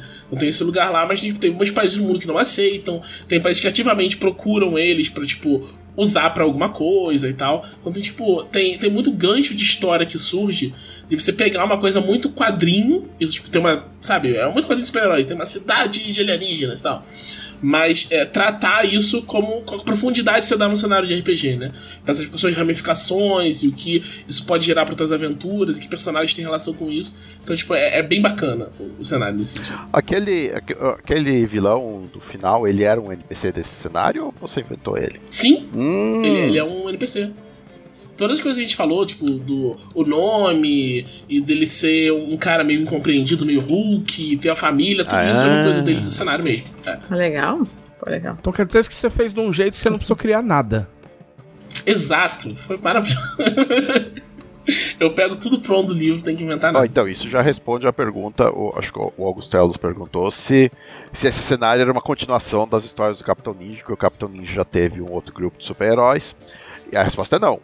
Não, não é uma continuação desse, desse universo. O Capitão Ninja é, é um Capitão Ninja alternativo. Vou dar um spoiler, vou contar um segredo do Capitão Ninja que talvez eu já tenha contado, então não é mais segredo. Mas o Capitão Ninja ele, ele morre e volta. E por que, que ele volta? Porque o superpoder do Capitão Ninja, que é qu- quando ele morre, ele, com, ele, ele é um ser quântico e ele convoca um Capitão Ninja de outra dimensão daquele momento para substituir ele.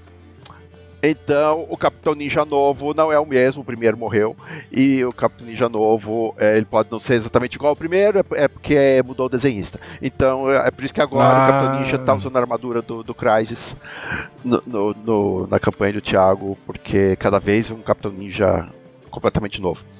Legal. Isso eu inventei agora. Mas ele lembra o que o outro Capitão Ninja lembra? me Ele lembra, porque, porque as, as mesmas coisas aconteceram no, no universo de onde ele veio, ou não. Não, ele é, trans, é, é tipo, rola um- uma transmissão Bluetooth a hora que ele chega. Ele é atualizado. A transmissão quântica. É, Isso. tudo é quântico. É só falar que é quântico, é tipo raio cósmico. Antigamente. É, Agora é, o, o quântico é o novo raio cósmico, isso. Explica tudo, explica todos os poderes. Só não transforma ele em coach ninja quântico. Enfim, os outros personagens que andavam com o Capitão Ninja, eles morreram na explosão de uma E ao usina. contrário dele, não voltaram. Isso é, isso é canônico, porque aparece num quadrinho que a Jambô publicou, Ah. o Projeto Ayla. Ah, os, mas o que? O Futim morreu todo mundo? Morreu todo mundo. Caralho. Então você que fica pedindo o Futim.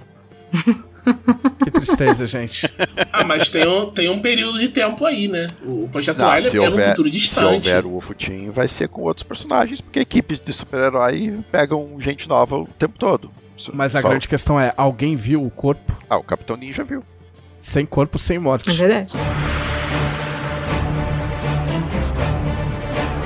Ah, então vamos agora às nossas dúvidas dos conselheiros. Thiago Rosa, quem são os conselheiros? Os conselheiros são as melhores pessoas desse universo ficcional e de outros que assinam a revista Dragão Brasil em seu maior nível de apoio, tendo acesso ao grupo exclusivo do Facebook e onde podem acompanhar coisas especiais da revista. Inclusive, eu fiz um. um- dei uma.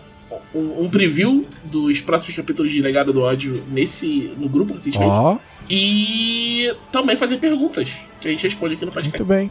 Perguntas como. Perguntas como a pergunta do conselheiro Anderson Rosa, que está perguntando: Mutantes Malfeitores é o melhor RPG de super-heróis de todos os tempos ou GURPS Supers ainda reina no coração de vocês? Eu quero dizer que é uma pergunta um pouco equivocada, né? Porque é parte do princípio que em algum momento o GURPS Super já reinou no coração de alguém. Cara, eu nunca joguei GURPS Up Super. Eu joguei muito tempo GURPS Super. Foi um dos RPGs que eu mais. É, eu falar que foi um dos RPGs que eu mais joguei, mas não, porque é percepção de tempo de criança, né? Eu tinha tipo 11 anos, joguei uns dois anos seguidos e acho que joguei minha vida inteira. Mas foi isso, uns dois anos direto. GURPS Super. Jogar, jogar, eu joguei muito pouco Grupo Supers, mas eu lia muito porque eu usava os Supers para praticamente todas as- as adaptações da Dragão. Pra, usava os poderes dos Supers pra, pra ficar fazendo adaptação de Aliens, Predador e, e Star Wars e tudo mais. Estava tudo ali. É. É que o, o GURPS Supers, tipo, por muito tempo foi o suplemento de GURPS pra quem tinha GURPS, né? Porque o, o Fantasy, além de tudo, era, era chato pra caralho, né? É, mas enfim, eu não tenho carinho por GURPS Supers. E Mutantes e Malfeitores é da editora, então Mutantes e Malfeitores é o melhor de todos os tempos. Não, mas eu acho Mutantes Malfeitores um jogo muito bom, no, no geral, assim. É, ele tem uma, uma vantagem muito muito grande. Tipo, o lance da terceira edição, né? Ele teve um, um tempo de entender o que funcionava. No começo ele era muito próximo do D&D e foi tipo, se afastando dessa, dessa vibe do sistema D20. Ele ainda usa o sistema GL, ainda usa o D20 para resolução de tudo. Mas ele foi é, alterando e se personalizando de um jeito muito bom, assim. O Steve Kelson manda muito bem. Então, assim, tem, tem isso também. É um dos meus game designers favoritos. E ele, você vê a evolução dele em cada, em cada edição do Mutantes. A terceira eu acho muito bom. Eu acho que é um dos melhores jogos do mercado, o Mutantes Malfeitores. Independente, tipo, de ser de super-herói ou não. E eu não tô falando só porque é da editores. tipo, eu acho realmente um jogo muito, muito bom. A, a parada que eu achei mais louca pra mim foi não ter vida. Não ter ponto de vida. Não Isso, tem isso PV. é maravilhoso. Aí eu fiquei, né? É não tem maravilhoso. PV, cara? Não tem PV, não tem PV, não tem PV. Eu, ah, não tem PV, sabe? Como que funciona? É assim, é, quando você é atingido, você faz um, um, um teste, eles chamam tipo de, de teste de salvamento, e um dos seus salvamentos é resistência, porque você sofre dano. Você vai fazer um teste de salvamento. Se você falhar, se você passar, beleza, não acontece nada. Se você falhar por menos de 5, você sofre uma pancada. Você fica marcado lá, toma redutor nos próximos. Se você falhar por mais de 5, você sofre uma pancada e tá atordoado. Você vai perder sua aproximação. Tá. Se você falhar por mais de 10, você tá atordoado, inconsciente e levou uma pancada. E se você falhar por mais de 15, você morreu. Ah, ok. Você está atordoado, inconsciente e morto. Isso. Inexistente. Isso. Ok. Ah, na, na nossa época o pessoal gostava muito do, do, do Marvel, né, Cap? Do Marvel cheio de tabela. Da, da TSR. Era da TSR, não? Era da TSR o Marvel Super Heroes. Ah, é. E sim, tinha um Pois- monte de tabelas. Os jogos daquela época eram secados por tabelas. E era por adjetivo, né? Os atributos. Ah, isso eu não lembro. esp- Espetacular, incrível, Isso, fabuloso. Ah, sim, sim, era o- isso. Os, os adjetivos que usa até hoje nos guias da Marvel, assim. Tipo, assim, o, o handbook oficial do Marvel, você compra até hoje, tá lá, tipo, Strength, Superhuman. Ah. É, tipo, são os mesmos, os mesmos adjetivos. Nossa. Vamos lá, mais uma pergunta. Outra pergunta vem do conselheiro Gustavo Samuel. Que é, se t- vocês tivessem um arquivilão com nome baseado em um tempero, qual seria o nome Caralho. dele? Que específico. Não pode ser comida, Ele falou tempero. mas a gente pode mudar pra O comida. meu seria páprica. Páprica é bom, Você páprica. não gosta de Páprica? É um bom nome Não, eu gosto de páprica. Eu gosto de páprica, mas eu acho que pra minha personagem, porque ela é vermelha e tem um arquivilão páprica vermelho também, acho que ia ser legal. Ah. Seria, seria bacana, seria interessante. Pô, não tem Pô, mas o tempero meu que é eu não óbvio. gosto. O meu Ah. é óbvio. Minha, minha, minha vilão, que seria uma vilã, vilã seria Carolina Reaper. Carolina o quê? Carolina Reaper. Que é a pimenta mais forte do mundo. Ah, Ah, ok. Ah, puta, eu não tenho tempero que eu não gosto. Cara, o meu seria mostarda. Mas- Eu odeio Então, mostarda. eu ia falar, eu ia falar, meu também, mostarda. Mostarda. Tá aqui Ó, pensando, eu vou mostarda. trapacear e vou falar que era o, é o, é o Mr. Maionese. Ok.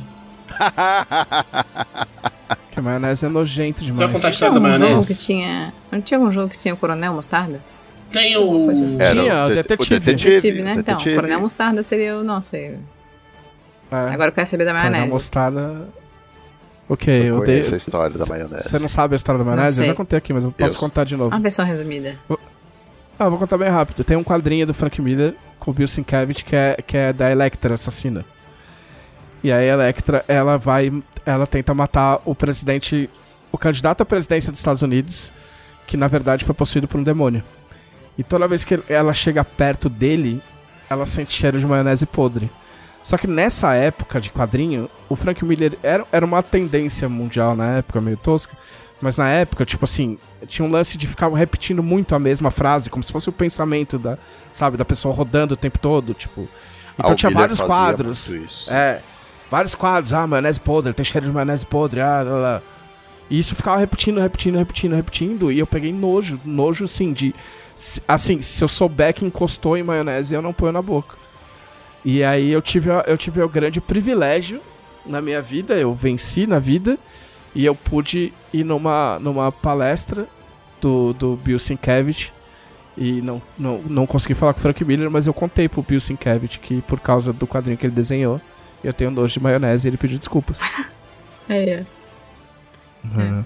Eu tenho, eu tenho problema. Mas é isso, mas é, é muito sério, assim, tipo, sério no sentido de eu não consigo comer. Real, Entendeu? assim, não vai. Se eu não, assim, se eu não sou, não, não- jamais façam isso comigo, mas se eu não souber que tem maionese e não perceber, que é muito difícil, não perceber que tem maionese, eu como, entendeu?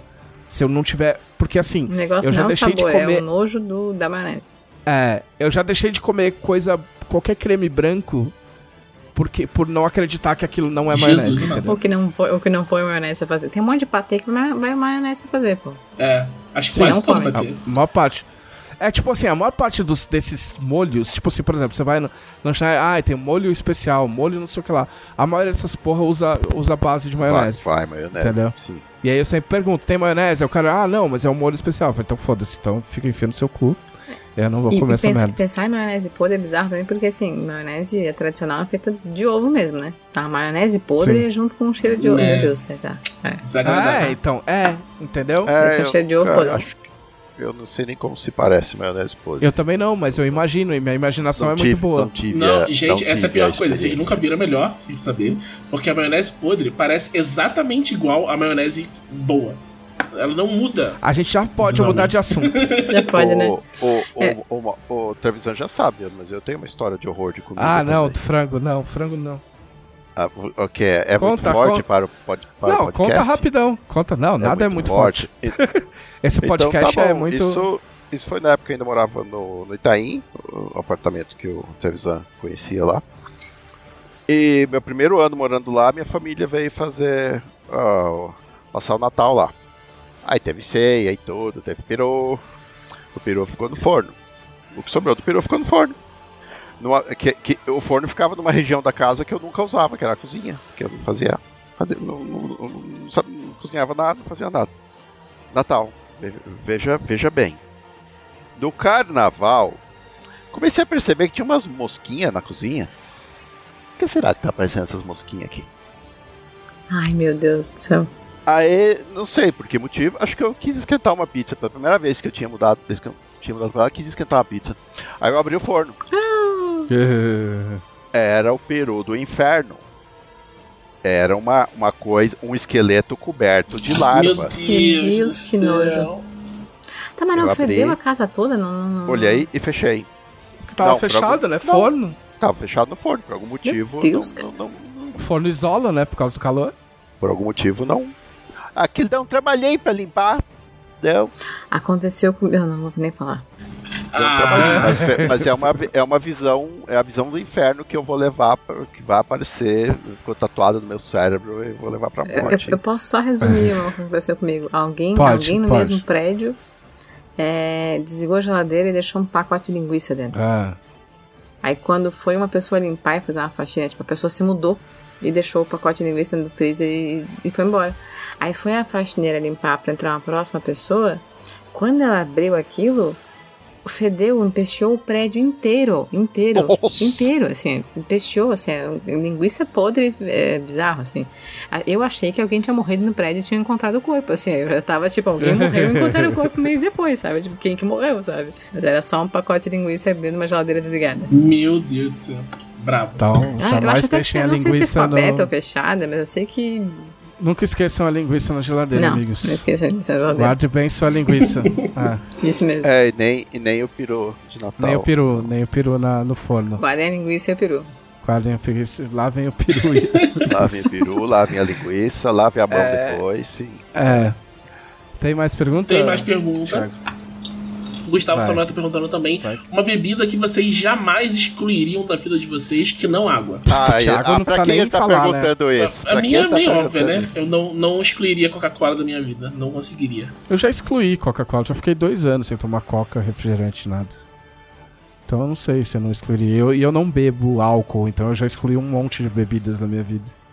Então eu não sei se não tem alguma coisa que eu não excluiria. Embora eu beba Coca hoje, né? Eu preferiria não excluir a Coca da minha vida. Eu excluí a coca por mais de um ano. Agora, esse agora recente. Tava grávida, depois eu, comecei a amamentar a bebê, e aí eu não tomava Coca-Cola. Agora eu voltei a tomar de vez em quando, assim. Mas eu excluí. Ah, Mas mas, tem um fudeu. É Guaraná tipo Zendaya, local. Zendaya. Mas tem um Guaraná. é. Mas tem um Guaraná local aqui que eu não consigo excluir. Como é, qual é- como é que é o nome? Pureza. Pureza. Pureza, um Guaraná muito bom. Ele é azedinho, é azedinho e doce. Na... É tipo, é tipo, é. Ele é azedinho e doce na medida certa, assim. Olha, uma, uma vez eu tava no estúdio, num fim de semana, fazendo um freela de animação com uma galera. Aí alguém saiu, foi no mercado comprar lanche pra, pra todo mundo comer. Ele voltou super indignado do mercado, porque no mercado tinha o Guaraná, que era o Guaraná Bacana. O nome do Guaraná era Bacana. Guaraná- e a garrafa de 2 litros custava 80 centavos. A água custava 1,20. Como Ele fizeram. voltou muito puto. De que que é feito esse Guaraná? Do que é feito é. é, é. Ainda pergunta que provavelmente nunca foi respondida. Fica aí uma curiosidade. É. O... Mas o, o Thiago é a Zendaya da Coca. Mas é, é, é real quando eu fico quando eu fico muito tempo sem coca. Eu tenho dor de cabeça, fico com mau humor. Então, é realmente. Zendaya? Zendaya, abstinência. de todo mundo. Nossa. Eu, Não, eu- mas Coca-Cola é o capeta mesmo. É o bagulho vicia, Vicia, vicia, mesmo. é cafeína, né? Não, não, eu Cafeína também, com açúcar. parei- eu também não tomo. É que tem não algumas comidas, é real, é que, é, é- é que nem viciado mesmo. Tem algumas comidas que tu come e pensa, putz, isso aqui com uma coquinha. Ah, não, eu, eu não tenho esse pensamento. Faz bastante tempo. Não tomo nada com refrigerante nenhum, porque eu, eu, teve uma, época- uma época eu tive refluxo muito forte e, e refrigerante com gás, É qualquer bebida com gás faz muito mal pra quem tem refluxo. Aí eu cortei e nunca mais voltei. Muito bem. Mais perguntas? Vamos ver. Pegar mais uma do Gustavo Samuel, que ele mandou várias. Vai. Qual ponto vocês mais gostaram do Mutantes Malfeitores? Bom, assim, especificamente pro Vanguarda, o que eu mais gostei é que eu não tive que fazer nada. Tava tudo pronto no livro. Pra mim, eu acho que o principal foi que no começo foi uma coisa que eu não tava conseguindo me adaptar, que é a flexibilidade de fazer realmente o que quiser. E aí depois eu pensei, cara, é irado, pode realmente fazer o que tu quiser. No começo eu tava, meu Deus, sou muito indecisa pra essas coisas, é muita opção. O que, que eu vou fazer? E aí depois eu gostei muito. Depois que eu consegui, assim, eu. Eu, eu, eu curti, pra mim é um ponto alto. Dá pra fazer qualquer coisa realmente. Eu gostei também, porque ele sim dá pra pirar bastante, dá pra, dá pra fazer o que você pensava. E no caso do Capitão Ninja, como ele não tinha assim nenhum, fora o lance da imortalidade, nenhum poder super específico, super difícil, ainda consegui. Sobrou, o Capitão Ninja é muito fraco, ainda sobrou ponto pra pegar umas coisas que o Capitão Ninja não tinha. Então eu peguei umas coisas de pular, de grudar na parede, de- de- tudo que parecia vagamente com ninja, ficar invisível, eu fui lá e cat- saí catando. Então eu consegui fazer um Capitão Ninja bem melhor do que outros Capitães Ninja que, que tenham É, existido. o, o que eu gostei é que eu assisti a sessão hoje e eu queria mandar um abraço pra Luísa, porque, assim, além. Assim, o grupo inteiro foi muito divertido, mas em particular, é, a Luísa conseguiu falar mais palavrão do que eu por segundo na stream. E eu já não me sinto mais sozinho. Eu fiquei muito feliz. Nossa, é porque ela tava errando muito. Tem uma hora que. Acho que é a terceira vez seguida que ela erra. Ela solta uma torrente uns 30 segundos de palavrão. Sim. Foi, foi nessa hora que eu me emocionei. foi, foi nessa hora que eu chorei. Eu achei muito legal. Continuem, continuem assim, por favor. Assim eu não, não sou o único. Vamos para as perguntas dos subs, então? O Autopio tá perguntando qual o inimigo do frango frito. É o garfo, né? O maior inimigo do frango frito é o garfo. É o garfo. O Garfield. Nossa, boa. Boa. Boa. É Ó, o Camila tá Garfield. perguntando. Quem é o melhor marido do mundo? Porque eu tô dizendo. Ah, Oh. Assim, Oh. pode dar uma briga aqui na stream, eu, vou ser, eu preciso ser educado. Obrigado. Ela perguntou por quem é o melhor marido do mundo e por que sou eu. Eu só sou. É porque, vai, eu, eu- porque eu comprei um presente pra Ah. ela. Não, mentira. É porque eu comprei. Mas eu comprei um presente pra ela. assim. Hum, tudo explicado. É. Ah. Caçado e Vitor Luckman aparecendo em fim dos tempos. Aí você tem que perguntar pro mestre do É. fim dos tempos. É o mestre do fim dos tempos, o Leonel Caldela. A gente não tem gerência em Eu nada. acho que de repente apareço como NPC lá. Ah, pronto, agora amanhã já sai no jornal. Caçaro confirma. É, Caçaro confirma a participação no fim dos tempos. Eu falei que é mentira, eu falei que não é por causa do presente, gato. O, o Rice tá perguntando quando o Thiago terá piedade, Thiago. Mas, gente, mestre. Mestre não é pra ter piedade. Não é assim que funciona. Não é uma coisa. Não é parte da função do mestre ter piedade. E ter piedade é jogador. Mas, mas, tipo assim, não rola ter uma introdução dos personagens, assim, tipo, né? Dá um tempo pra eles respirarem, conversarem, trocar experiências. Não, mas teve. Teve nada, o Caçaro já morreu logo de cara. É, mas foi só caçado. Todo o resto teve seu tempinho. Eles conversaram enquanto eles estavam tentando não morrer. Sim, sim. Aí, ó. É, um, é, um- é uma coisa de super-herói isso. Otimização de tempo. Oh, mas o meu personagem, se ele, se ele- eu já fui preparado pra morrer, porque se ele não morresse, ele não, não teria função narrativa na história, não teria, não teria muito o que fazer. O Thiago já botou um. dia- vou, dar spoiler da, da- da batalha aqui, já botou um diacho de um, de um vilão que eu rolei um crítico e não fiz um cisco de dano no filho da puta. então, Mas sabe Se por quê? se eu não morresse, eu não ia fazer nada relevante nessa história. É porque você não mentalizou o crítico, porque você tirou o crítico e não percebeu que você tirou o crítico. E aí estragou tudo. Entendeu? Quando você Ah, tira um, tá. um crítico sem saber que é um crítico, não é um crítico de verdade. Eu, eu tenho um comentário pra fazer desse momento, hein? Pode fazer. É, é com spoiler também, não é spoiler free. Quem não assistiu agora. É. Que rolou isso na mesa, rolou isso comigo também. E aí eu fiquei pensando, cara, o que eu vou fazer agora, né? Tô inútil. Aí eu pensei, não, na real, não. Tem vários poderes que a gente pode adaptar de várias formas diferentes. Aí, aí a gente teve que, usar- aí tive que usar a criatividade pra conseguir jogar. Ah, essa parte eu achei divertida E também. foi assim que vocês venceram. A gente tem que ser criativo. É. A maleabilidade de poder, de- do uso de poderes. Vocês de- deram uma rasteira no homem, ficaram xingando ele. O Capitão Ninja ficou xingando o cara. Não, não deixa, os, deixa o povo ver pelo menos como é que o cara se fudeu. né? Sim, sim, vejam, vejam. É... Capitão Ninja terá crossover com o Império de Jade, meu Deus. Que- O Necromancer Ignalt. Quê? Ele tá perguntando se vai ter. Só fala, fala só não. Que é isso? Não, por quê? Por quê? Não. Por que teria, Capitão né? Ninja. Impede já em Tormenta. Capitão Ninja não é um personagem de Tormenta ainda. É. Não, não. Ainda. Ainda. Mas tu já falou, tu já falou que são infinitos universos É. aí. O povo não faz pergunta, eu vou, É eu- eu, vou transformar afirmações em pergunta. O Rise, ele quer saber se vai ter, vai ter o episódio do encontro no bar. Em que os personagens se encontram no Ah, bar. mas, já, mas, mas nós, a gente Ah, já, já se teve, encontrou num já bar. teve encontro no Não- bar. Aí, tá vendo? Já, Cê- já aí vocês me Não é quebram. verdade. É, Quem venceria na porrada? Clunk ou Capitão Ninja? Na porrada, a, não, o que vencia, Capitão Ninja morria de novo e várias vezes. e mais de duas vezes. O, o Capitão Ninja não, não poderia, mas, não, mas essa luta não aconteceria porque o Capitão Ninja ia subornar Clunk com a pizza de presunto. Ah, é verdade. É, O Valdir quer saber como é que é a, a taxa de crescimento. Acho que ele quis dizer a progressão dos personagens no Mutantes e Malfeitores. Ah, isso é uma coisa muito legal. Isso me lembra duas coisas. Primeiro, que o Mutantes e Malfeitores. Não, a primeira coisa, eu esqueci de dar XP na última, Ah, olha na aí. última sessão. Denúncia. Que, mas o que acontece? Mutores e malfeitores, você tem evolução lateral, né?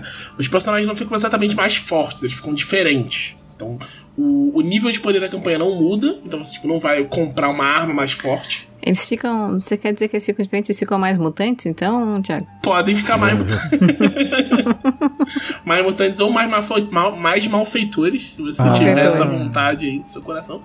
Mas Ah, nós ficamos lutando com o cara no, no parque radioativo, então cada um ganha mais um superpoder, porque Justo. radi- radiação dá superpoder, todo mundo sabe. Então, mas isso é bem tranquilo de fazer até. Tipo, você pode até dizer isso, tipo, a mutação te dá um poder novo, porque com um ponto você compra um. Você ganha, tipo, em toda a sessão você ganha no mínimo um ponto de, de personagem, que vai ser isso não ganhar. E você pode pegar um efeito alternativo, que é um poder novo, com a mesma pontuação de um poder que você já tinha, você não pode usar os dois ao mesmo tempo. Então você realmente pode ganhar um poder novo só porque tinha radiação lá. Olha aí. Olha Quando só. a brincadeira vira realidade. Se quiser Ah. te mandar um Hadouken radioativo na próxima sessão, você pode. O Vitor Lucky Atu. quer saber se vai aparecer o lendário Capitão Samurai em algum momento. Rapaz, Capitão, Capitão Samurai, a história antiga, era um leitor, não era nem da Dragão, era da, da, da Gamers, que escrevia como, como o rival do Capitão Ninja, ele era o inimigo do Capitão Ninja e, e ficava desafiando o Capitão Ninja. Acho que, acho que ele desafiava o Capitão Ninja pelo amor da Chun-Li, porque o Capitão Ninja namorava a Que eram os anos 90. E ele mandava. mandou desenho do Capitão Samurai até, que saiu na revista, e, e acabou virando um desses personagens regulares que, que sempre escrevia. Caralho, nem sabia disso. Esse lore do Tipo, caçado. ele nunca apareceu assim. Eu nunca roubei o personagem dele, nunca apareceu num quadrinho, nunca apareceu em, em lugar nenhum, acho. Eu acho que não roubei o personagem que eu, que eu. Mas se você chamar de Tenente Samurai e usar outro desenho, não é roubar. Ô, tô perguntando se os metalianos vão voltar. Não, provavelmente não, então não sei, Ué, né? co- Tipo, Tá, deixa eu contar um negócio aqui. É, 3DT, sim, esse sim vai voltar. Esse ano vai ter o 3DT Victory, manual novo. A- acompanhando o 3DT Victory vai ter uma linha de light novels. As primeiras light novels, os primeiros dois volumes são uma história fechada, uma história de na- no cenário da Era das Arcas, é de fantasia urbana, tem, tem dungeon, tem elfo na cafeteria, tem um- umas paradas assim. A segunda história, o segundo arco de histórias, é Guerra do Espaço. Ok. E tem Metalhanos. Olha aí. E tem Capitão Ninja. Oh. E, tem, e tem uma opção de coisas. E tem o. E é o Marlon Task que está escrevendo. Ele já está quase acabando o volume 1. Ó. Sim. Então. Sim, os metalhanos voltam. Aí, aí. Olha aí. Tá vendo? Foi pescar um peixe e pescou uma baleia. É.